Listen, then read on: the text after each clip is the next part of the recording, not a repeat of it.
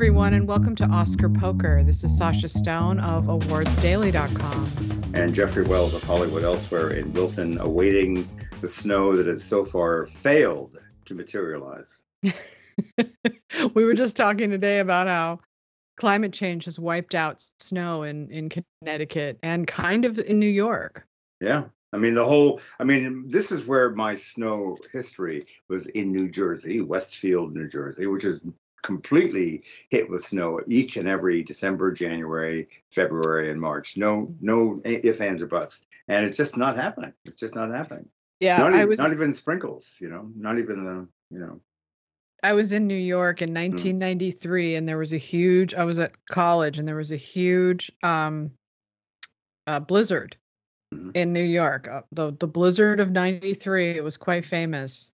Hmm. Um, so, Did you go walking around Manhattan once it has hit? oh, of course I did. Yeah. It's it's really Uh, wonderful to be in New York City with a with a huge blizzard. It's just wonderful sound. Everything's so quiet and gentle, and No, really I love it. I, I know we're going to get into um, National Society of Film Critics and particularly the the Golden Globes, which are tomorrow night. But before we do that, just as a side thing, because it, it's a, a very interesting thing. I presume you've read that bizarre New York Times essay. Um, I, I, I was. Uh, I think that's a really strange story.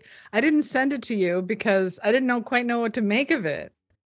but it's You want to tell written in- people what it is? it's written in all sincerity by a woman named Anna Marks, and it's uh, titled "Look What We Made Taylor Swift Do." Apparently, I what know. we made her do was uh, not be candid about her actual, real deal orientation. It is her belief, Anna and others in her gay community, that she's um, Taylor's basically one of them. And uh, she's playing a game with people because she's trying to, you know, just be like an ally of queer people, which is fine but um, she thinks that uh, he's she's not being honest about who she really is, which is uh, you know I have no way of knowing, and if she is who she, Anna thinks she is, okay, I don't think it matters to me, but I would think. You have to think it would definitely matter to to, to uh, Travis Kelce, which is kind of bizarre if I were him in his shoes right now, having read this. What would you think? yeah, but it's a stupid article because it Mhm. not saying, oh, you know, she's gay because I saw her making out with Jodie Foster at the Oscars. You know, she's like, she's like, I just know she's one of us. I just know she's queer. I just Mhm. know it. Mhm. And it's like, uh, you don't. You're an idiot. You're a Gen Zer, and whoever gave you this job to write for the New York Times, like, who is this amateur? This is like something that should have been on Tumblr. You know what Well, I mean? it's, it's like that's the whole thing. Why is the New York Times running this? This gives it a certain, you know, gravitas, a certain it's an, it's authority. em- it's embarrassing. I I looked at um uh, another story about it which said that somebody close to Taylor Swift is is horrified Mm. of of that they would write that and and feels like that that's not their place to speculate on her puts her in an odd position because she can't come out with these fucking fanatics and say oh i'm not gay you know because that's that's the way that they uh that they trap you into admitting you're homophobic or something. It's just the thing about taylor swift is she's just at the epicenter of all culture right now and so everybody wants to claim her as their own and people are fighting over her. Like uh, the republicans are fighting over her because she supports joe biden you know and the gay community wants to claim her as her own because all these uh, all of us are like fascinated by this relationship with travis kelce you know this romance this heterosexual romance with like Mm. mr macho and miss miss feminine you know Well, do you think? I mean, I think that you know, like the New York Times, uh, when they talked about running this, they had to obviously ask, well, do we actually know something about somebody that she's close with or has been, or is there something No. actually ac- of substance? You can't just cl- speculate. That's what they're doing. These these idiots. It's so sad how the mighty have fallen. Like these are this is what happens when you hire all these idiots and to run your paper. But what about the idiot editor who's in charge of the? Who do you think they who do you think they hired to be there at the New York Times? Do you think that these are like rational, reasonable people at the New York Times? At the New York Times? They're, The people you're who- saying that they're cultists like a lot of other people are. Yes, the cultists have taken over every major newspaper because they stupidly let them in. It was a Trojan horse, you know. I'll, I, even in Hollywood, this is a problem, right? Because you have these fanatics hmm. calling the shots, and they know that if anybody objects to them, they can make a public story out of it, and that can ruin, you know, the credibility of the paper, ruin the brand, blah blah blah. You know. mm-hmm. Um, It, she says in the piece, by the way, that um, that she's not, you know, she whether she's conscious of it or not. yeah, exactly. Signaled Exactly. to queer people in the language conscious conscious of it or not isn't that Yeah. can you believe that passes as journalism She then says, whether she's Go ahead. I'm sorry. i was gonna say they say they're actually speculating whether she's conscious of it or not Well, She's gay. sometimes people are they don't want to particularly acknowledge themselves. That is not a, that's crazy. That does happen. People are you know Yeah. what taylor swift does because i've watched her eras tour now uh four times i think Mhm. I watched it twice on my own and then twice when my mm-hmm. daughter came because i loved it i loved her in it i loved that my daughter loved it we had just had a great time with it you told me that you agree with me that her music sounds a lot just the same over and over again. You're not a huge fan, but you're now you're a fan of that concert film. You didn't say that before. well i never saw it before oh, I you just said in seen it. general. I see. No, I, I, in general about her music, I agreed with you, but I liked the concert. I was into it. I thought it was beautiful to watch. She's amazing. It's nicely done. Yeah, it's nice. And done. her, I was really moved by it. I really was, all of it. The dancers, the, you know, the, the lights, the show, and all the fans in the Mhm. room. Like, it was just a moving experience. And, and Mhm. she is very expressive and flirty. And what she is trying to do is be welcoming to gay people. So her show, Mhm. is very much, you know, trying to be inclusive, like everybody has to do, like Barbie, right? Mm. So she has gay guys on there dancing, you know, funning around. And she's, you know, locking arms with girls walking down, you know, she's wink, wink, nudging the whole time. The fact that they would turn that into, oh, she's gay is so bizarre. I can't even wrap my mind around it. It's, she, it's, she says, you know, that there are some queer people who would say that through this sort of signaling, which she's already done, she has already come out, at least to us. I know. Well, I can't. Is are they trying to be funny? Like, is it supposed to be a humor piece?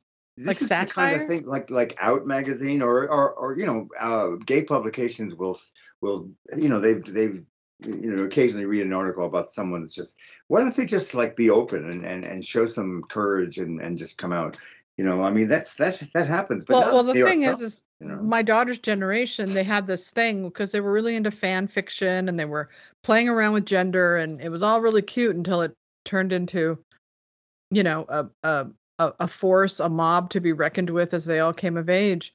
But when they were young, it was sort of like, you know, they they loved to envision, you know, Luke Skywalker and Harrison Ford in a relationship or something, you know, like Mhm. they were really into that sort of gender bending thing and imagining people were gay. But it's on a whole different level if it's like in the adult world and in the New York Times. Like yeah it's just weird. It's just strange that Mm. this would be a story. But then again, here we are talking about it. So who you know, the New York Times, they've got to pay the the writers. They've got to stay, you know, survive. Write something about Taylor Swift. Okay, let's say, mm, oh yeah, Taylor Swift might be gay. Let's write that. well let me again ask you you, you dodged it before if you were travis kelce and you read the new york times what would you what would your reaction be what would you imagine i mean I think he would laugh. He would laugh because of how Mhm. stupid the media is. I mean, I hope that that's the conclusion that he comes to because he, she's obviously totally into him. yes she is. She's obviously straight. She's she's with every single hot guy. You know, it's such a stupid. Con- it's Mm. such a stupid concept. It's hard for me to even fathom it that Mm. it actually happened. You know, like when I first saw it, I thought this can't be real. That's they what I thought. act- I, kept checking to make sure it really was the New York Times. I was said there's something wrong here. What is this? What is this? And I couldn't. And I realized it's real. It's it's actually in the in the New York Times. It's really bizarre. It's weird. It's weird, and it's this weird thing in the society where everybody has to be gay or queer so that they can be acceptable into the LGBTQIA plus tribe. Right. You know, like that's what it is. It's like, you know, come on this raft with us, Taylor, so you can be one of the Mm. saved. It's like Christianity. You know, are you saved? Mm, Can you be saved? Can you accept Christ as your savior so that you'll be with us so that I mm, won't have to worry about you in the afterlife. You know, Christians always want to, you know, I'm not criticizing them. I'm just saying that mhm. that's the whole thing with Christianity with a Christian parent. They want their child to also be saved so that Mhm. they can have salvation. And that's what this is like. They want her to be saved, you know, Mhm. this icon, this cultural icon to be queer, because what would that do for their movement? It would be such a big deal, you know. She's America's sweetheart and she's gay or queer or whatever it is. Yes, it would be a big political score if that were in fact the case, and if she did come out. Yes, if she is in fact inclined in that direction, and if she decided. But to the out. one of the It- reasons why she's as popular as she is Mhm. is because she's that old-fashioned throwback to the quote-unquote wholesome female, Mm, right? She's Barbie. She that's what Barbie used to be. You know, it's it's women dreaming to be the princess, you know, and want wanting this fairy tale, right? Taylor Swift is their fairy tale. And yes, queer people are going to have a fairy tale that involves queer people, but this majority in this country, 90%, are not gay. Right? 90%, okay? So if well, she I think that's a little liberal. I think the the actual percentage, because I discount uh, Zoomers who are all identifying as as not as you know um, right, as, uh, as as as non-binary or you know, I think it's really closer to what it's been for most of our country's history, which is somewhere in the vicinity of four to five percent. I don't think it's seven. I, I think so too. I mean, yes. I mean, I know from personal history. This is the idea that Mhm. you know, I was. You have to be. You know, they they they, they can't be normal normies, or else they're attacked. Gen Z, right? Mhm. They have to be on the other side, and then they want Taylor Swift to be on that side too. Mhm. Um. Uh, so it's I think it's it's unfair. It reminds me of back in the 80s when people couldn't come out how there was all this like speculation on the other side on the conservative side that someone might be gay and how it might ruin their careers you know it was always this thing that would come out this story and everybody was so freaked out about it. This is the same thing it's just all the way on the other side of the pendulum you know? Mm. but it's not really fair to her i don't think to do that i think it's weird. All right, since you have a certain insight into Taylor's uh, personality and her kind of throwback uh, way of being, that kind of old-fashioned girl thing, um, what do you think? What is the deal with a woman who constantly jettisons boyfriends after a certain period, after a tryout period? Sometimes the actor, as you know, um, um, uh, why why have I just lost his name? She was with him for like yeah three years. yeah i know but you don't she's know the 30 story No, I don't. I don't know the story at all. I'm just saying, 34 years old, never really locked in with anybody. It's just one thing after another. And then she writes songs about the the, the breakup or how, how they fucked her over. They didn't. What? How how long does this go on? Usually, I mean, the usual thing is when you're 34, maybe you're getting to that point where you're thinking, okay, 15 years of of, of having a lot of fun. Maybe I want to try and find someone to actually be comfortable with, who'd be a partner with, maybe have a kid. You know, that's what people do usually. well she's doing it now i mean are, look are they, are they talking about been getting married or having a kid? well who know that. knows? What is this 1952 i mean the thing is is i i'm her i'm her. I never married. I had a kid but you know i went to italy got knocked up and had a child out of wedlock right i never What- had a relationship that lasted as long as as hers with what's his name the guy's name we can't remember Yeah. um i never had a relationship. Joe relationship Alwyn. Joe Alwyn. A Joel L- Alwyn, right. I and I've always related to the fact that she's she has a hard time in relationships because so do I. But um, you know, I could look at it from a creepier perspective if you want to say that she's really close with her parents and sh- when you're that close with your parents, I think it's harder to break away um unless you can find someone who can li- fit in with your parents, which I think Travis Kelce can, right? He's the maybe the one guy who could, but um, I think because her parents are very conservative, you know, and he Yes. is not conservative. But I'm just saying, like, Hmm. That's you know the, the thing about Taylor Swift that that I think people are responding to. I'd rather talk about her work than her relationship stuff because that's her business. I really don't care personally. I understand how hard it is to want to be make something of yourself and make something of your life um, and have a hard time with relationships and not put marriage as the priority. Look, I lived that life. I wish I could go back and have got married. I would love to have had a wedding. I would love to have had children, more children. Mm. It just didn't happen for me, you know? So what are you going to do? She's hugely successful. I don't feel like criticizing her for her lack of, you know, successful relationships. I just that's just not my my thing. But I will say this. Mm.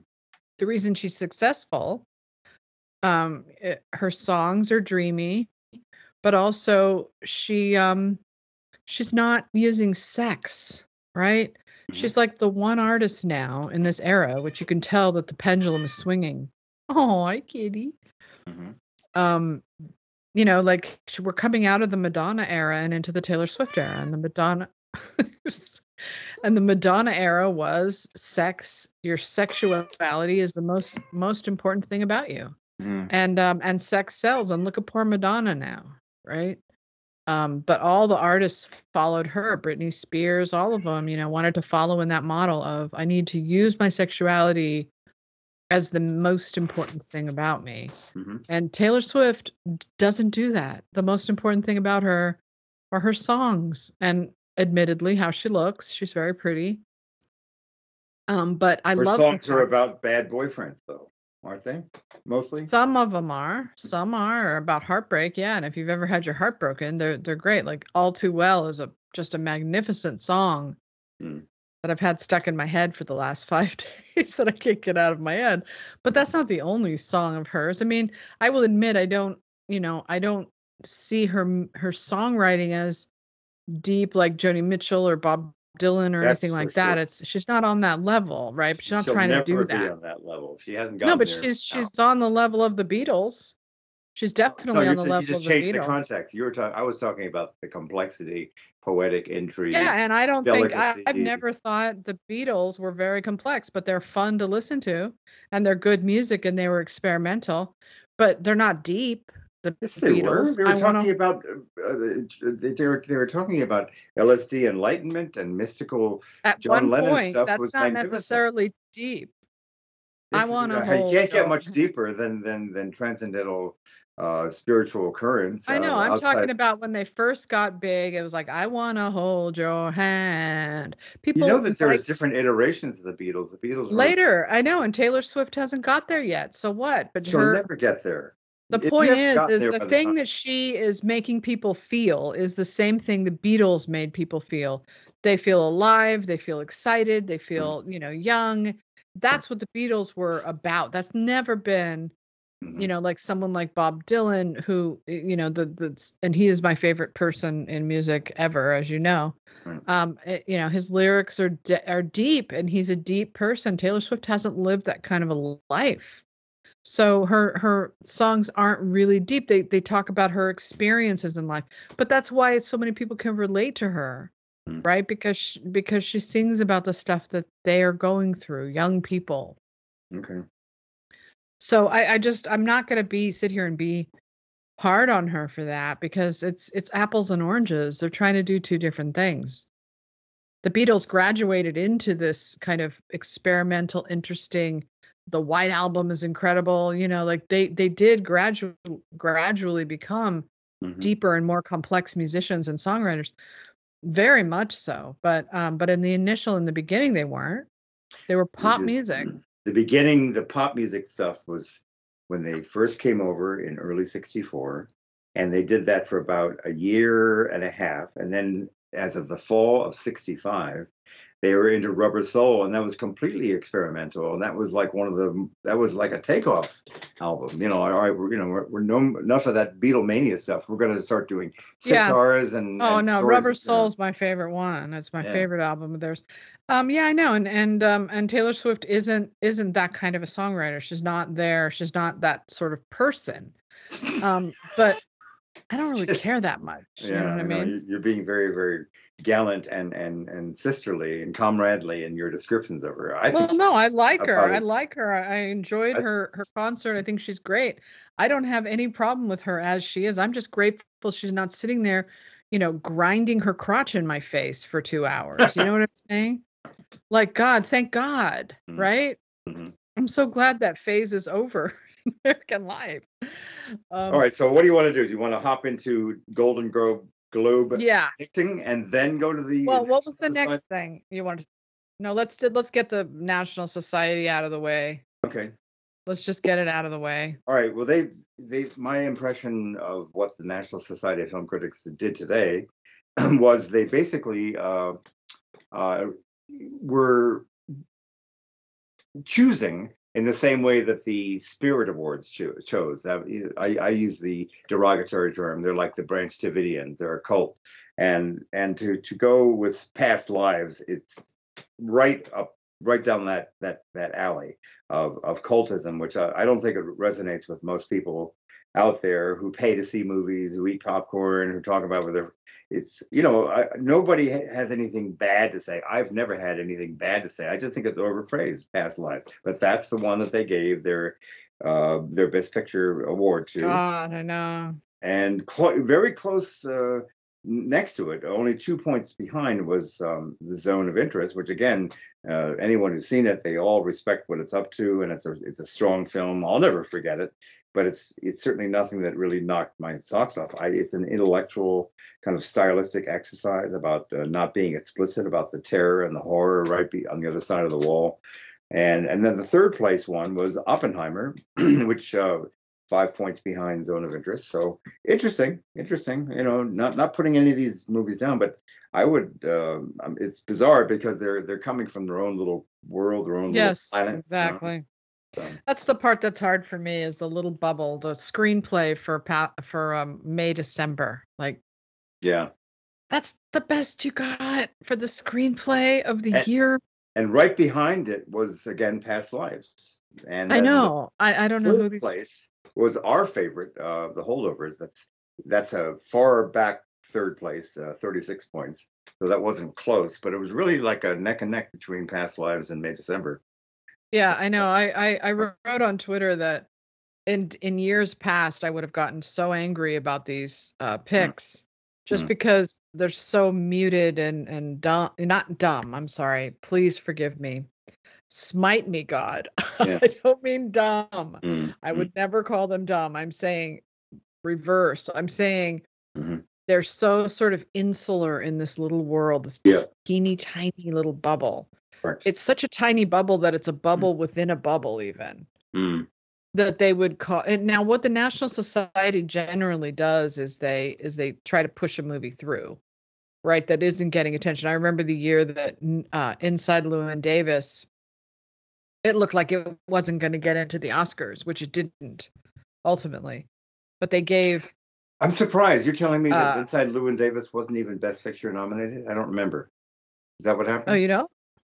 You- Um, are you I'm not recalling specifically. I don't have it in front of me. Did it not even get a nomination? no, I, Okay. it, it was hyped to the heavens. It won every, you know, it was doing really well with critics, and then all of a sudden it got left off. I think the Producers Guild, and then people were like, "Oh shit, it's not going to get in there." Yeah. And they had done so much publicity for that movie. You remember? They had that party in L.A. with the Coen brothers. I remember I took my dearly ex- beloved ex-boyfriend who I was at that party. overdosed. That was in Yeah. 13. I remember that party. Right. I think it was 13, right? Uh, yeah. So anyway, I'm looking at the Mm. the members here. Buffalo the- Club. You remember the Buffalo Club? That's where it was on Olympic, uh, Boulevard. That was a great little gathering. Barbra It was really there fun, but with, with James she Brolin. was there. She and I was and I said to the two of them, "Why are you you guys here? What's the connection?" And and she kind of didn't even look at me, but she kind of gestured at, at Brolin, her husband, and I still didn't know what she was talking about. But I didn't want to make it an embarrassing conversation, so I said, so I shut up. But I didn't understand why they they were there. Do you- Well, well, well. Josh Brolin is in No Country for Old Men, and James Brolin is his dad. That's about the best I got for you. yeah. What's that got to do with Inside Llewyn Davis? Well, because he's friends with the Coen brothers. Okay, all right, fine. Um. Anyway, it was one of those Hollywood parties where it's like all the fam. I remember Joel Coen there. I remember Ethan Coen. They both looked really uncomfortable. Uh, but um, T-Bone Burnett sang, as I recall. Yeah, and had all that right. wonderful mu- music, and um, I loved that night. I. It's so Okay. funny because my my wonderful Rick he overdosed during COVID, Mm-hmm. and now he's dead. But so you know, you look back at these events that you you know that we spent together, and I just think you know I took it so for granted because I remember his cell phone kept going off in the middle of a performance, but he was embarrassed because of it, so he pretended it wasn't his, and so it just kept going off, and um and he was just you- standing there you ask him pretending like just turn the ringer off so nobody could. no, because I didn't want to embarrass him because he was pretending like it wasn't his. Hmm, And so I would have had to say, Are you sure I can hear it coming from you? Like I didn't want to make that scene. So we just waited for it to be over. But it was so funny because everybody was staring. And Rick got really, really drunk at that party, I remember, and he was almost passed out. Hmm. But um, but it was fun. It was really Okay. fun. That that whole night. I will read you their winners just for the hell of it. And I'll go backwards, starting with this year, okay? This you is their read? You're talking about. I'm reading you what the I'm reading you what the National Society of Film Critics has picked as best film of Oh, the year. Starting with this year, Past Lives. So we go Past Lives, Tar, Drive My Car, Nomadland, Parasite, The Rider, oh, The Rider. Oh my God. Okay. Mm. Lady Bird, Moonlight, Spotlight. Okay, so Spotlight, Moonlight, Best Picture winners, Parasite, Best Picture winner, Nomadland, Best Picture winner, Mhm. Tar, Best Picture nominee, Drive My Car, Best Picture nominee. Mhm. So then we get up to Goodbye to Language, Jean Luc Godard. Mhm. Uh, Inside Llewyn Davis did not get in for Best Picture. Amour did get in for Best Picture. Melancholia, Lars von Trier. The Social Network, David Fincher got in for Best Picture. The Hurt Locker, Kathryn Bigelow got in one Best Picture. Mhm. Waltz with Bashir. There Will Be Blood nominated for Best Picture. Pan's Labyrinth nominated. Co- Capote nominated. Million Dollar Baby. See, now we're starting to get Well, into now, now more... you're back to the, the time when things were fairly normal and people were able to actually. exactly. Yeah. So we have Million Dollar Baby, Mhm. right? Uh, which one? American Splendor. Um, That was a wonderful little film. I, I I, really was. It really was. Uh, the Pianist Mhm. one, and that was nominated. Mulholland Drive, David Lynch, very good film. Yi Yi, which I remember when Yi Yi won, everybody gave them so much shit about that because it was so obscure. But like that's what they are now. They're like the group that picks Yi Yi. That's like Mhm. that's that defines them. Mhm. Um, but I'm yeah, I'm sure it's a perfectly fine movie. Uh, Mhm. Topsy Turvy, Being John Malkovich, Out of Sight, L.A. Confidential, Breaking the Waves, Babe, Pulp Fiction. No, now you're going back into the 90s here. I mean, I think we get the point. Okay, I know, but let me just. This is just Okay. you just have to hear this part because it'll blow your mind. Mm. Okay, so we go Babe, right? Pulp Fiction, Schindler's List, Unforgiven, Mm. Life is Sweet, Goodfellas, Drugstore Cowboy, Unbearable Lightness of Being. Like, I mean, they picked some. They picked Annie Hall in 1977, right? Like they picked some great, great movies. I don't know how they get to, to you know, past lives. I'm, I'm, I'm sorry. Like, I don't mean to just pick on this movie. I shouldn't really, you Mm. know. Mm. I'm trying to turn a new leaf. Well, what do you think about be- uh, the return of Charles Melton? I thought he was done with after the BAFTA people didn't even acknowledge him, and now he's back as the Best Supporting Actor winner, more so than Well- Robert Downey, right? Yeah, but these aren't all the same people cut from the same cloth. These are film critics, right? Right. Film critics are cut from the same cloth, but BAFTA voters aren't film critics. Yeah. Guild voters aren't film critics. So these guys are very much into May, December, Past Lives, Charles Melton. They really do live in their own little world, you know? You know what? I kind of respect their decision to go with Andrew Scott. Nobody else has, and I certainly think he's a really good actor, and that was a good Yeah. performance. So I thought that was kind of kind of you know uh, courageous and and and and you know indicates character that they went with Andrew Scott. They gave him 52 points. That was by he was way ahead of uh, the second of the runner-up, which is Jeffrey Wright, another performance I respect a lot, and Cillian Murphy uh, third. So that was that was interesting. I didn't I didn't mind that. I think if I, I would have really liked it if they'd picked All of Us Strangers for Best Picture. That would have been impressive to me. Mm-hmm. Yep. Yep. But um, I I just don't. I mean, I I think Past Lives is fine, but when I watched it, I just thought, okay, so Mhm. that's it. You know, Mm-hmm. I can't, can't help but think what they like about it is the fact that it's made by the specific person. Here's another thing that I really respect about what they did. They uh, they went from my favorite uh, Best Supporting Actress uh, contender, Da'Vine Joy Randolph, by far away my my favorite of the year, and they went with an actress that nobody has paid any attention to, which is Penelope Cruz in Ferrari. In fact, that Hmm. movie has basically been shat upon or ignored. People saying, "Oh, it's really not. It's Michael Mann's off his game. You know, not no, nowhere close to being one of his greats." And uh, I happen to think it's a really good film. I, I've seen it twice now. You'd easily see it a third time. Um, and they also went with, uh, you know, Rachel McAdams. Uh, Are you there, God? It's me, Margaret. Which I respect that. So, you know, they're not completely crazy. Uh, they they they have integrity. You know. But I thought. Well, they're uh, they're essentially trying to. I mean, you know, this is this will give this is a this is a good thing for for uh, you know, it does. They do Mhm. have power to push people into the race, so I think this will help Pen- Penelope Cruz for Maybe. sure. Would I would know, like to see in that happen. supporting. I mean, Yeah, that, I mean, thought I think- was wonderful. Her her performance. She was had anger, that ferocity, that she was really. I mean, that sex scene with with uh, with uh, on on the dining room table. That was that was really good. You know. So I'll Mm-hmm. I'll never. And Sandra Hüller, who uh, hasn't really won anything, she did uh, the best, got the best actress from them. She's Uh, very very good in that. I can't complain about that one at all. Yeah. She's she's very good in that. Um, I'm you know, like I said on Twitter, like I'm not mad about any of these. I don't want to become, you know, people be Mm. sit here and watch me be angry. I don't. I just, you know, it's it's it's one of those things where I just kind of shrug Mhm. because the world has become so small. Yeah. Yeah. The world of film critics and film appreciation and all this has just become so tiny and I Mhm. just want for the day when it, it isn't anymore. You know, it's it's like they're kind of fulfilling their own fantasies about what the world should be like. You know, Yeah. yeah. and it's fine. Like whatever it is, I just I remember when it wasn't like that. You know what I mean? We all do. Yeah.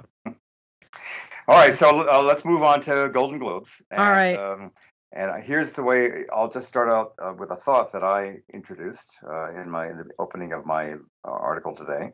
And basically, I said that, that the most important thing that, that the Golden Globes can do, in my personal perspective, is to give the best uh, actor in a comedy to uh, Paul Giamatti, and I really think that ought to happen, and uh, I'm hoping that it will.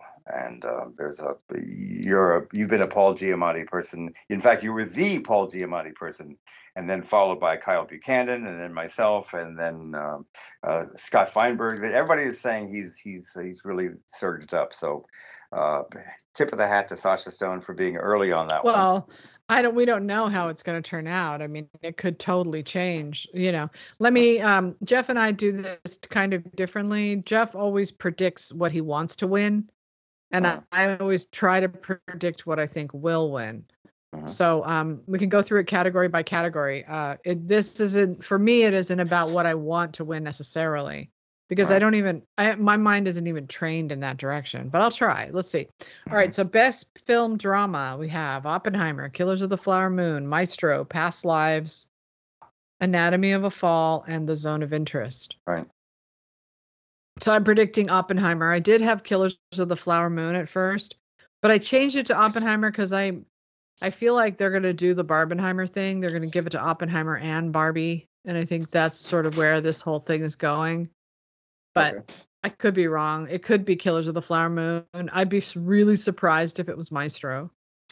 So I guess I have to ask. Uh, we've asked, uh, asked this of you many, many times, but do you know anybody?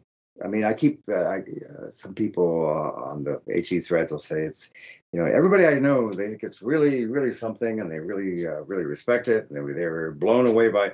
I don't know a single person who is genuinely levitating up in the air about Scorsese's film. They all say, "Yeah, it was good," you know, or it was a little, little kind of, kind of weird and, and not really something that really came together for me. And I thought they were trying to tell two or three different stories. And I think that Lily uh, Gladstone's, uh, you know, arc or her performance was all that strong. She was kind of oddly passive throughout the whole thing. Nobody's. I, I don't know a single person who's genuinely, passionately uh, in love with that film, and yet it keeps showing up. And I think that's because of the identity thing, because of the Native American thing, because the you know the the apparent uh, uh, need on some level to to have a movie that uh, rejects uh, ugliness on the part of white people. You know, whatever. It's it's it, it's. But I don't know anybody who really loves it. Do you know anybody personally in your own orbit who um, you know is just over the moon about Scorsese's film? Personally, in your own orbit. Uh See, I can't. I, you're right away. You're going ah. well, You I mean, I know I know somebody for whom it is their favorite film of the year. Well, no, actually I don't. Um the you know, the guy we met in Telluride loved it. Both of those guys did. what guy? Remember? Telluride. The Oh, you mean oh, oh, oh, I'm sorry. The two guys that we talked to when we were waiting to go to the brunch. Yes, yes, of course. the guys who the guys well, they were actually saying that was their favorite. They were just very passionately pro Lily and uh, thought I was appalled that I was being appalling by suggesting that she didn't really deliver that much. Well so was a scolding. you know i i don't talk to a lot of people so i'm not the one to ask on this i only really have twitter as the as the guide here so we'll find out when people vote Mm. which movie they like the best you know Mm. but obviously the you know like the the uh, oklahoma city critics for instance just gave their best picture prize to this movie to um killers of the flower moon Well, that's and it has- from Oklahoma. That's because it's their home turf. It's their, oh right right i Yeah. forgot that's Yeah. true you're right it is oklahoma right of course it does you're right Mm, mm. Um, so I don't know. I mean, I, you have a you're like a dog with a bone with this movie, but I, I mean, you know, I don't know. I sort of see it. I don't know. I, I I can't really say. I have to just wait and see. The only thing that I thought people might go for is they want to award an important movie. You know. I'm not a dog with a bone. It, it's just that it was repeated again from the very mouth of the esteemed screenwriter Eric Roth yesterday in a piece by Anne Thompson, in which she basically said we had this procedural about getting the bad guys and we had a hero and we and Leo collapsed on the whole idea. And once he changed his mind, uh, Marty, you know, felt well, we got to be on the same page, so he went along with it. And I'm the hired screenwriter, so I'm like, I'm not going to argue with him. So that's what happened. I mean, they they basically bailed on the whole David Grann narrative, and they said we got to come up with something else. And what did they come up with? What they came up with was a little bit of this, a little bit of that, but it didn't really have a strong, uh, you know, narrative uh, at all. It was there was no tension in it, and and Eric Roth said in so many words, that's what we did. We decided we changed our minds, and we did our best to make something work based upon Leo's idea that he did not want to play Tom White. So it's not me. I mean, he just said it in so many words, and it seems to be a pretty significant thing that, you know, that that was admitted to. Right. Well, we we talked about this because it was Yeah. all blown up in your comments, Mhm. um, where people give you so much shit for for daring to state the obvious, which is they changed Yeah. it because of the woke fanatics who would have a fit if the movie centered around a white guy, which they were right. Of course it would. If you're going to sink would have. millions, hundreds. Yeah, if you're going to sink hundreds of millions of dollars into a movie, you don't want a publicity nightmare on your hands. Mhm. Tell no, the he, st- Leo was right. He was he was astute enough to see that that would be would have been a, a bad way to go. He's right. Yeah, and your commenters are sitting there gaslighting you yet again, saying, "There's nothing to see here, Jeff. What are you talking about? He's a powerful guy. He would never be afraid of the woke. Oh, everybody's afraid. Yeah, Bill Gates is afraid of the woke. Like you go all the way to the top. yeah. Um, they don't want to be, you know, publicly humiliated and and discarded as um hmm not sensitive and be called racist and have to deal with that. Look, it's just a huge waste of time for them to go down that road. Let's move on here. Um, best just- actress. Just to go back to what we were talking about, what is your uh, gut, you know, call about what's going to win in terms of best picture, uh, best motion picture drama? It's gonna is it going to be um, um, Flower Moon or is it going to be Oppenheimer? What do you think? I have predicted Oppenheimer because I Okay. I thought you know I I just think that that's how they're going to do it. Me too. Uh, I agree with you. but I could be wrong. But oh, you Mhm. do think it's going to be that? Yes, it did. I I, I said in, in the thing, I said my personal pick is definitely uh, Maestro, but obviously I'm in the minority on that. And the, the default choice is almost certainly Oppenheimer. But if you're going to do a woke Yeah. choice, it'll be Killers of the Flower Moon. So, yeah. All Right, so right. Uh, best picture. Okay, so best- comedy. Now we got best we got best actress drama. So Lily Gladstone, your favorite, Carey Mm-hmm. Mulligan, Maestro, Greta Lee in Past Lives, Sandra Hüller, Anatomy of a Fall, Annette Bening, Nyad, Cailee Spaeny, Priscilla. Mhm. What do you pick? Well, I I believe that um, in in a in a perfect world, uh, Carey Mulligan would win because uh, she gives by far the the, the most um, passive, passionate and, and and and amazing performance, truly arresting. But the uh, the uh, what I would love to see. Uh, this is just a personal thing, but I would love to see a surprise and have Annette Bening win for Nyad because she is quite good. I was remember I remember being told back in Telluride by you and and those guys that we were all bunking with, they were saying, yeah, yeah, she's good, but boy, she's a dislikable character. And it's like, you know, you don't really want to hang out with her. And I had that idea, and I finally saw it later, and I thought, you know, she is a, a, feisty, kind of scrappy, not exactly the most engaging character, but I really respected what she did there, and I was really, I really felt for her towards the end, and I, I thought, gee, this is good. She's, uh, it's one- one of Annette Bening's best performances, best roles, and I was really impressed by her. So if she Mhm. wins, I, I'd be I'd be fine with that. Yeah, I mean, we just don't know if um if she's even going to get nominated for the Oscar at this point. Okay, Mhm. so let's move on to But what's uh, your call? What do you who- who's going to win? Oh, uh, Lily Gladstone's going to win. okay, all right. All right. Best film actor drama is the predictions are well, there are Bradley Cooper Maestro, Cillian Murphy Oppenheimer, Leonardo DiCaprio, Killers of the Flower Moon, Colman Domingo Rustin, Andrew Scott, All of Us Strangers, Barry Keoghan, Saltburn. hmm So I'm picking Cillian Murphy for that. Me too. That's but that's almost certainly going to happen. As far as You I think can- so? Most likely. Yeah, I think so. I think so. Yeah. Um, but other people are predicting Bradley Cooper for Maestro to win. If Uh. if my heart could choose it, I would go with Bradley Cooper because I think he was amazing in that film. But again, that the the consensus is so uh, so against Maestro. It's so strange that there are people actually calling it a mess. They're calling it, uh, you know, uh, uh, you know, deeply unlikable. And he and I love this this this, this uh, term that he he's a try hard. If you try too hard, they don't like that. They want it to be, you know, they, they like actors that seem to be just effortlessly inhabiting something as if they they've always been that character. And and and Bradley is trying to. I don't see how that could possibly be called a negative, but some people have in their heads that he tries too hard. So it just seems really cruel to say that because he really, he really, you know, he he he he did everything he could to really make that performance uh, come across, and he really got all the technical stuff, and and I felt that, uh, you know, I just thought particularly towards the end when he was. Um, sad about having lost his wife and uh, i was very moved by it very moved by it Hmm. Well, that's good. I mean, you know, you got to just love what you love, right? I Mhm. liked uh I you know, I think all of these actors are good in this, but obviously Cillian Murphy to me is just really far superior of all of them, you know. He really definitely is um Mhm. in my opinion the the strongest actor in that lineup. But I liked uh I liked uh, Andrew Scott too. I thought he was good. All right, Mhm. best film comedy musical: Barbie, American Fiction, Poor Things, The Holdovers, which should win. I wish it would. Mhm. Um, May, December, and Air. Well, good for Air for getting in there. I think it's nice that uh, people are paying attention to it again.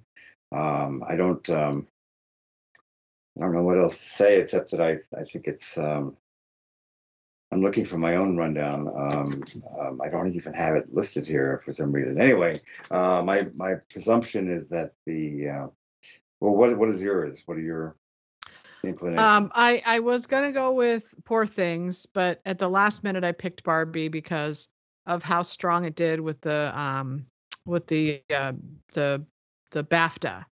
hmm hmm Um, the, it just seems like you know that it has the momentum. Okay. You know, but I could be wrong. Who knows, right? Mm. All right. Well, I. Um, well, what do you think? Do you think Poor Things?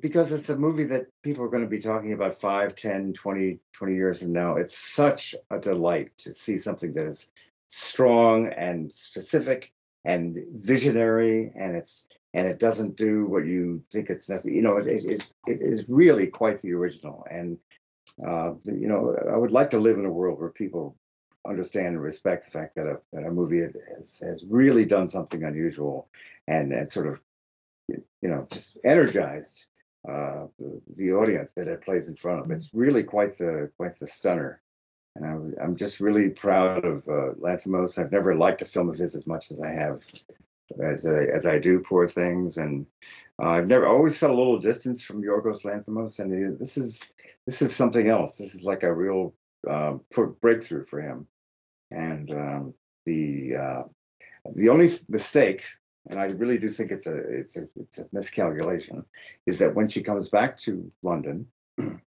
and uh, it seems like you know she's going to marry the nice guy who's uh, been working with Willem Dafoe all this time, and it looks like there's you know decency and and, and, and it's clear sailing, and all of a sudden the ugly, awful, rancid husband whom she was so miserable with that she tried to kill herself. He shows up again, and here's the awful thing: not that he shows up, but that she she entertains the idea of, okay, well, you want me to live with you and be your, and there's no reason at that point for her to be uh, looking at the idea of getting back with that awful guy it, it, doesn't make any sense. She's found herself. She's become a different, more mature, more world weary person, and it doesn't make any sense that she would be. She would entertain the idea of, of being with him, and so I'm kind of like saying, why is she doing this? And so we have another, basically, what 10 or 12 minutes or 15 minutes tacked onto the film that doesn't need to be there. So that's the mm. only thing that's wrong. Uh, I feel it's a bad call. It's it could have been just cut out and it would have been a more uh, engaging film. It doesn't, you know, destroy the film, but it's unfortunate. So that's the only yeah. problem I have with it. Yeah, I, I my only problem with it is that I think he overdid it with the sex scenes, uh, just too much, and uh, I think that at some point it overwhelms the fruit. To quote mm-hmm. Sideways, a little bit of it fine, but on and on and on and on. We didn't need to see that many sex scenes of her enjoying herself, having play. It was not necessary. It was repetitive. It was. Um, and so I, I, I think it hurt the movie, in my opinion. It would have been less is more in that case. I guess. Um, okay, so best actress musical comedy. So the nominees are Emma Stone, Poor Things, Margot Robbie, Barbie, Fantasia Barrino, The Color Purple, Jennifer Lawrence, Hard No Hard Feelings, Natalie Portman, May December, and Alma Pöysti, Fallen Leaves. Who's Alma Pöysti? Obviously, again? Oh, oh, I love her. What am I talking about? She is fantastic in that film. She's such a yeah. such a beautiful little fable. That film, and it has so much. Um, you know, it's funny. I was almost not going to see it. I thought, well, I'll, I'll catch it down. And Roger Durling uh, said, "You really, uh, you know, see what you want, Jeff, but this is really something, and I really mm. should give it a shot." And I was delighted by that film, and I and I didn't realize it was going to be as good as it was. And yeah, it's one of those movies that um, you, you know just kind of sneaks up in you and has a very simple kind of Charlie Chaplin esque feeling to it. It's a really lovely right. film. So, well, anyway, obviously Emma Stone's going to win that, so Absolutely. that's everybody's predicting her. There's nobody going to beat her. If anybody does, it'll be Margot Robbie, but I, I think that Emma Stone has it locked. Um, okay, so best film comedy actor, and and I'm really hoping that Paul Giamatti wins this, but it's Paul Giamatti, Jeffrey Wright, Matt Damon, Nicolas Cage, Dream Scenario, Timothée Chalamet, Wonka, and Joaquin Phoenix. Beau is afraid, but I really hope that Paul Giamatti wins for the holdovers. He's I don't so see how it can possibly be anybody else. There's none of those other guys in that particular category. They just nobody has any, you know, there's never nobody has built up any steam or any headwind or anything. So it's got to be him. The only other one is possibly Jeffrey Wright for American Fiction, who's great. He's, He's very wonderful. good in it. Yeah. Yeah, I love him. But as you said, that movie does seem to be feeling like it's. I'm not sure why, but um. Yeah, All it, right. just, it, it never got going. It never seemed to, to to catch on, and it never got a. It was wonderful when it first appeared, and everybody was very excited about it in Toronto, and it won the People's Choice Award. And then it seemed to just never go to the next phase or the next step. Or it's odd, but that's what happened. It's, Well, well, so speaking of which, there's um Best Supporting Actress, Da'Vine Joy Randolph for The Holdovers, Danielle Brooks, The Color Purple, Jodie Foster, Nyad, Julianne Moore, May December, Rosamund Pike, Saltburn, Emily Blunt, Oppenheimer, and we know that Da'Vine Joy Joy Has- Randolph has to win. has she to has to win this. She's Has so good, and if she doesn't, I'll be so sad. Um, broken hearted if it didn't happen. I just can't see it even remote as a remote possibility. She has to win. yeah.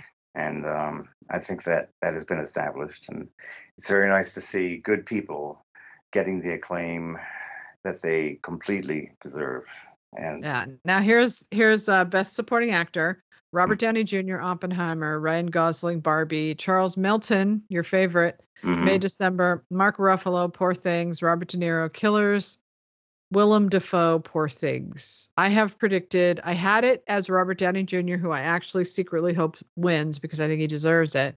mhm. But I'm predicting Ryan Gosling to win okay, because he's just such a popular guy and he's so funny in that movie that I, I think it would make for a good Golden Globes and he, he might end up winning the Oscar but Robert Downey Jr. I thought it's just it's harder to vote for a performance that's kind of a downer it's easier to vote for an up upper like Ryan Gosling and, and Robert Downey Jr. plays a very morose figure and he's really good but he's he's morose and people often vote in aspirational ways so the they might shorthand that everybody's been using since it began is that he's a Salieri figure. Everybody understands what a Yeah. Salieri is. A guy who doesn't, who's basically a better politician. He's not particularly gifted.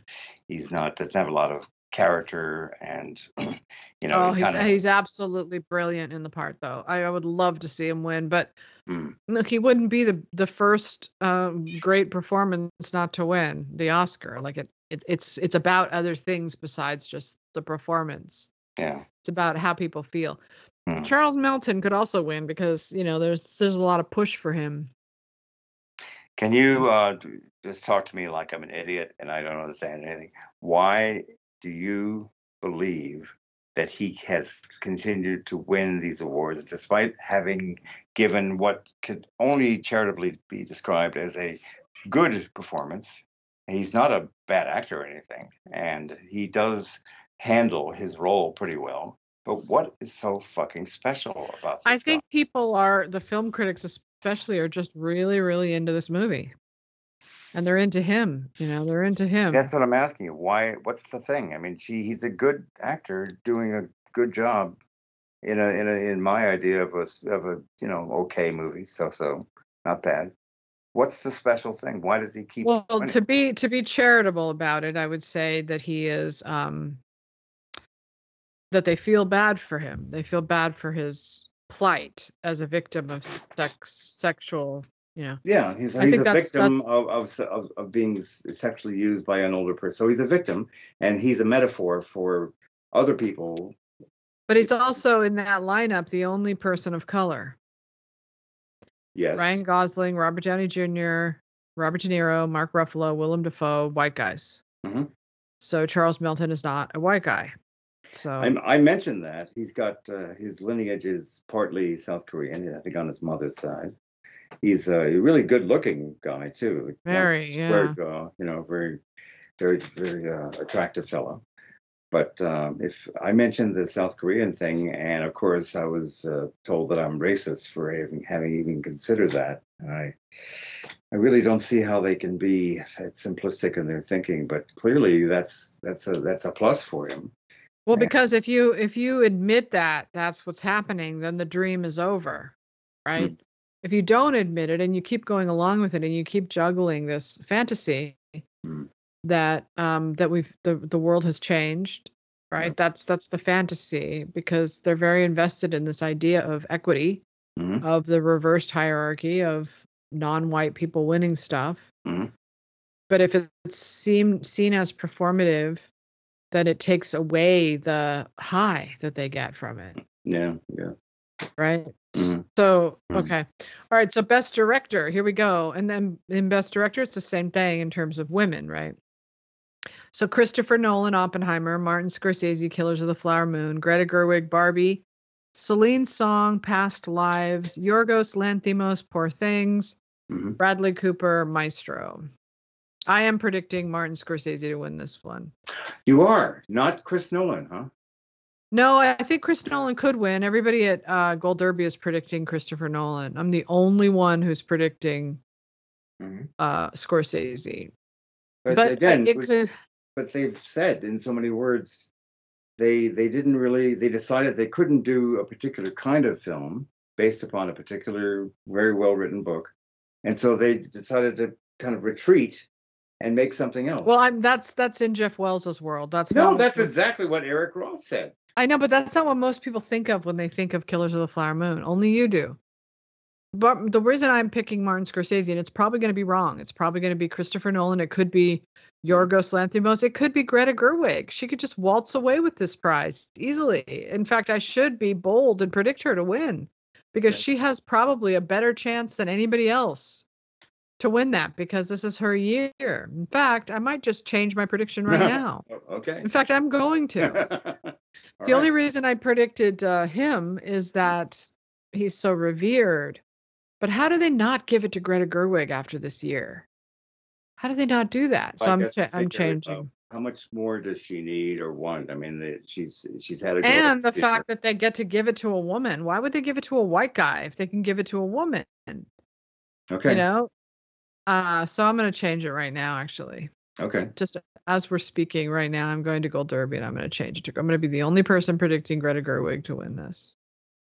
I guess um, I would say to myself, well, um, she's already won in so many ways. I mean, she's had this uh, huge bounce uh, for her career. She's a uh, the most successful um, uh, woman director ever so far, and she's uh, the movie itself has been a huge, you know, pretty much saved exhibition uh, between that and Oppenheimer. So that was a glorious thing. It's, it's been just plus plus plus.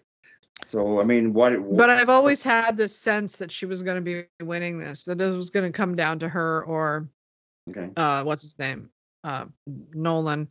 Mhm. I've always felt that ever since the whole season began. Mhm. Um, the old Globes would have picked Scorsese probably because they loved him and they always gave him awards. But I think the new Globes are going to pick her because they Mhm. got 300 members now, right? And there's this whole idea of like, you know, um, making it like, you know, remember the big scandal with Little Women because a woman wasn't nominated. She Mhm. wasn't nominated for Little Women and for director and all that. Yeah. I. So I have a feeling that's For how many years, how many decades was the uh, Hollywood Foreign Press uh, the membership was in the vicinity of what 87 or less than 90 or something in that. So it's a whole different thing with Yes. 300 and uh, yeah, and all international from all over the world. So, you know, it could be anybody in director. Could be I I mean I, I this is the kind of predicting that I really hate. Because I'm going to be so nervous when they give this give out this prize. But it probably will be Nolan. You know, every if everybody's predicting Nolan, I'm sure it'll be Nolan. Mhm. Um, but I I just there's a part of me that likes to do some to take some chances and not just be a sheep like everybody else. You know, Mhm, mhm, even if it means I get a lower score. mhm. Uh, all right, so now we're on to best screenplay. So um, the the nominees: Barbie, Oppenheimer, Poor Things, Anatomy of a Fall, Killers of the Flower Moon, Past Lives. Well, again, uh, for a reason that I do not think is my reason, but what Eric Roth's reason, I don't see how they could possibly give it to Killers of the Flower Moon, given that they have openly admitted that they had a certain script and they had based it upon a very respected book, and they decided out of fear and timidity, uh, not wanting to get in trouble with the wokesters, they decided to make something else. I don't see how you give it. You can give a, a screenplay award to a film with that kind of history. Well, I don't know, but I have Oppenheimer predicted, but I think I might change it to Past Lives. Uh-huh. Okay. I don't really think you know. One other person is predicting it here, Past Lives. hmm But as I'm looking at it, I'm thinking uh, well, you know, what would you predict of those movies? You'd you'd pick Poor Things, right, for screenplay? Absolutely, because of the uh, because that's such a high, such a discovery. It's such So, a good screenplay, isn't it? All right, I'm changing back Yeah. to Poor Things. yeah. I'm gonna change my prediction just because the writing is so good with Mhm. Poor Things. It's but Yeah. so is it with Barbie. The writing's really good too. It's going to be nice to see uh, the Golden Globes because everybody's going to be there, and there's going to be a, a, a very good feeling because you know here we are, the the the all the strikes are over, and uh, and you know even though we're we're coming into what looks like a fairly weak year, uh, it, it's really it'll be a, a real nice festive event, and I think there'll be some good humor and. You know, it's going to be a, a fun show, so I'm looking forward to it. Oh, good. I hope that's true. That would be nice. Yeah. Um, I'm gonna just make sure I get really drunk so I don't have to think about it too much. Um, uh, when you let's see. decide you Okay. want to have a good time and get bombed, how do you do that? What What's your libation of? I don't generally do it. I don't. I'm not a drinker really. I drink a you know a glass of wine here or there. I can't really drink very heavily. Um, and and you know what? I can't really be trusted if I'm drunk. I can't I just. The most God only knows what'll come out of my mouth. You know what I mean? Like, so I probably won't drink. I, you know, maybe I'll make a cocktail. I don't know. We'll see. I actually uh, at an Entertainment Weekly party that was uh, I don't know how many years ago this was around 2010 maybe 09 sometime in that realm and this is when I was thinking well I'm a pretty moderate fellow these days you know I like my glass of wine or two and uh, and eh, but you know I'm everything's in control everything feels good and I somehow allowed myself to have because I was so relaxed because I was having such such a nice time I drank like three or four, possibly more, actually more when I now that I think about it, glasses of wine, and I got stinko. I was my diction was gone, and I was uh, making silly social errors, and I was astonished that I allowed myself to do this. But it's it's one of the worst things you can do in your life to get to get bombed with other people. Mhm. I mean, it's just I'll never, you know, I'll never forget how embarrassed I felt. Anyway, that, Um, that was one of the the key uh, factors that uh, led to my vow of sobriety, which I came upon in March of 2012 and never went back. Yeah, I don't. Um, I don't. I don't drink like that usually because I'm just too old to be honest. I don't like waking up feeling bad. I don't like that. The what it does to my body. It, it's just Yeah. a lot of sugar. You know, you're dumping into your system. Right. and so you know you, you end up with a headache or whatever like i, I never have a, a, a lot of alcohol and wake up feeling good never so i'd rather not waste the next day um so and drinking alone is depressing anyway so do we Right. want to do the the rest of these previ- these predictions or just move on to something else before we hang up because it's just score and animated and that kind of thing I don't know what to say about any of these others. I uh, I just I know that I would love to see uh, a poor Robbie Robertson uh, have a posthumous um, honor for his excellent score for Killers of the Flower Moon, which is Yeah, one of the things I I, really like. I hope that it, uh, but but I really Uh, uh, here's a here's a good one. Hmm. Uh, foreign films. So we have Anatomy of a Fall, Past Lives, The Zone of Interest, Society of the Snow, Fallen Leaves, and Io Capitano. It's almost certainly going to be Anatomy of a Fall because there's a con- there's been a consensus about that film for quite some time, and I can't I can't imagine any other film. Um, Well, I'm pre- I'm predicting Past Lives to win that actually okay, because Alright. Past Lives is more popular than Anatomy of a Fall. Mm, okay.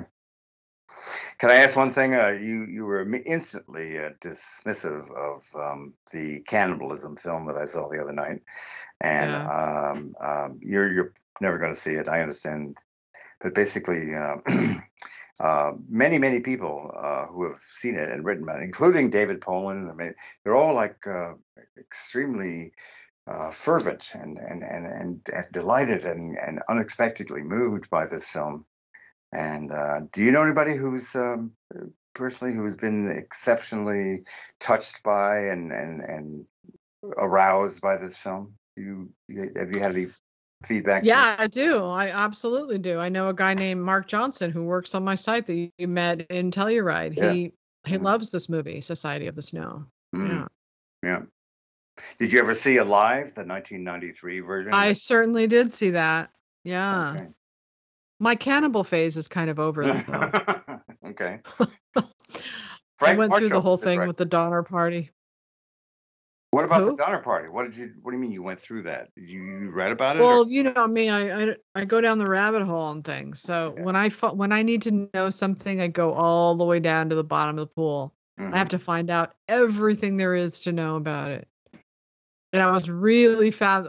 The Donner Party, like the Salem witch trials, um, like Lizzie Borden, like there's certain things that I'm just really, really fascinated by, and I have to read everything that there is. The Donner Party story depressed me so much, though, that I vowed never to read another story about cannibalism. so The um, just give me some refreshers on that. Um, Donner Party. how many people? This is a, a, a more you know, a few wagons, right? And they all got stuck at one point. And how many people were involved? How many covered wagon? I'm not I'm not really sure exactly the numbers, but there were families and Hmm. the problem was that they got stuck in this horrible snowstorm Mhm. and the people that left to try to get help Mhm. like died on the way down um for for getting help or they couldn't get back and so all these people were left to starve. They didn't Mhm. know how to grow obviously they couldn't hunt, they didn't know how to hunt. Mhm. Um, they couldn't really grow food in the freezing winter. They were not prepared. They ended up eating all their horses and then eating the people. I, I think, as I recall, it's been a while, but they would eat them after they died. They didn't kill them to eat them. But Mhm. um. And, then some of them did walk out. Some of them did take the chance to go down the hill, and some of them actually survived it. Okay. Like the the only ones who survived were the people who left and tried to escape and get out. Mm. Um, it was a really depressing story. They were so hungry they were like boiling leather I eat. never understood understood that. They were talking about that also in the context of the the, of the Andes thing that I just saw. Uh, how can you know eating leather or eating straw? I mean, these are these are not protein enriched. Well, I know, but what else are you gonna eat? You know, you gotta eat something. Yeah. So, you know, leather is animal hide. Maybe there's something in there. You know, maybe there's some nutrients or anything like that. I always thought that what I would probably do in that instance is I would I would sever a limb and cook that for somebody. You know, Mhm. like cut off my I don't know my arm. No, And- come on. Cut off Well, your own look. arm. That that's What would what was better to die and be or to cut off an arm and give it to people to eat to survive? there's a uh, very clear feeling that you get from from watching um, Society of the Snow, which is that uh, when things get really, really difficult and terrible, and uh, it, it's a matter of character, and uh, people have to decide: Am I going to, you know, submit, and or am I going to just, you know, grim up and do what's necessary because this is serious. We're gonna we're looking at Oh, death. I would I would absolutely do it. I wouldn't kill people No, to eat not. it, but if they're dead, sure, why not? It's flesh. Yeah. You're not really supposed to eat your own flesh, obviously, but if you have to, you have to, you know. there's a, a, a Roman Catholic uh, thing in in uh, Society the Snow. They're all very caught up in the mythology of Roman Catholicism, and they feel that they're doing some kind of horrible sin against God, and that they're condemning themselves to damnation in the afterlife for having done this. And it's a it's a very strange thing. They they keep arguing about it that there's they can't do it. They can't. Yeah, that's not definitely not a movie I would want to watch. But do they do they melt snow and drink water? Because water can keep you alive, you know. Well, there's the rule three. They mentioned that um, if you uh, you can go for um, three days without water, but then if you don't do something uh, about replenishing the water supply, you're in, you're in very big trouble. You can go three weeks without solid food, but after that, you're you're looking. You're Oh no, you can go you can you can fast a lot longer than that. nothing at all for more than three weeks.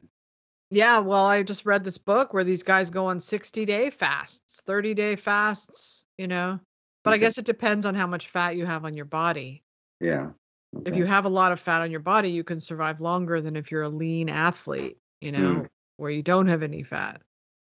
So How do we get out of this topic? I don't want to get caught in cannibalism. Uh, you know what I Alright, liked a lot? Let me just say something that I really liked the last time FX did a, a duel movie or feud movie, which was the Bette Davis versus Joan Crawford, and I had a quite a good time with that um, with that little miniseries. It was like four or five or six six episodes. Do you remember that? Did you see that?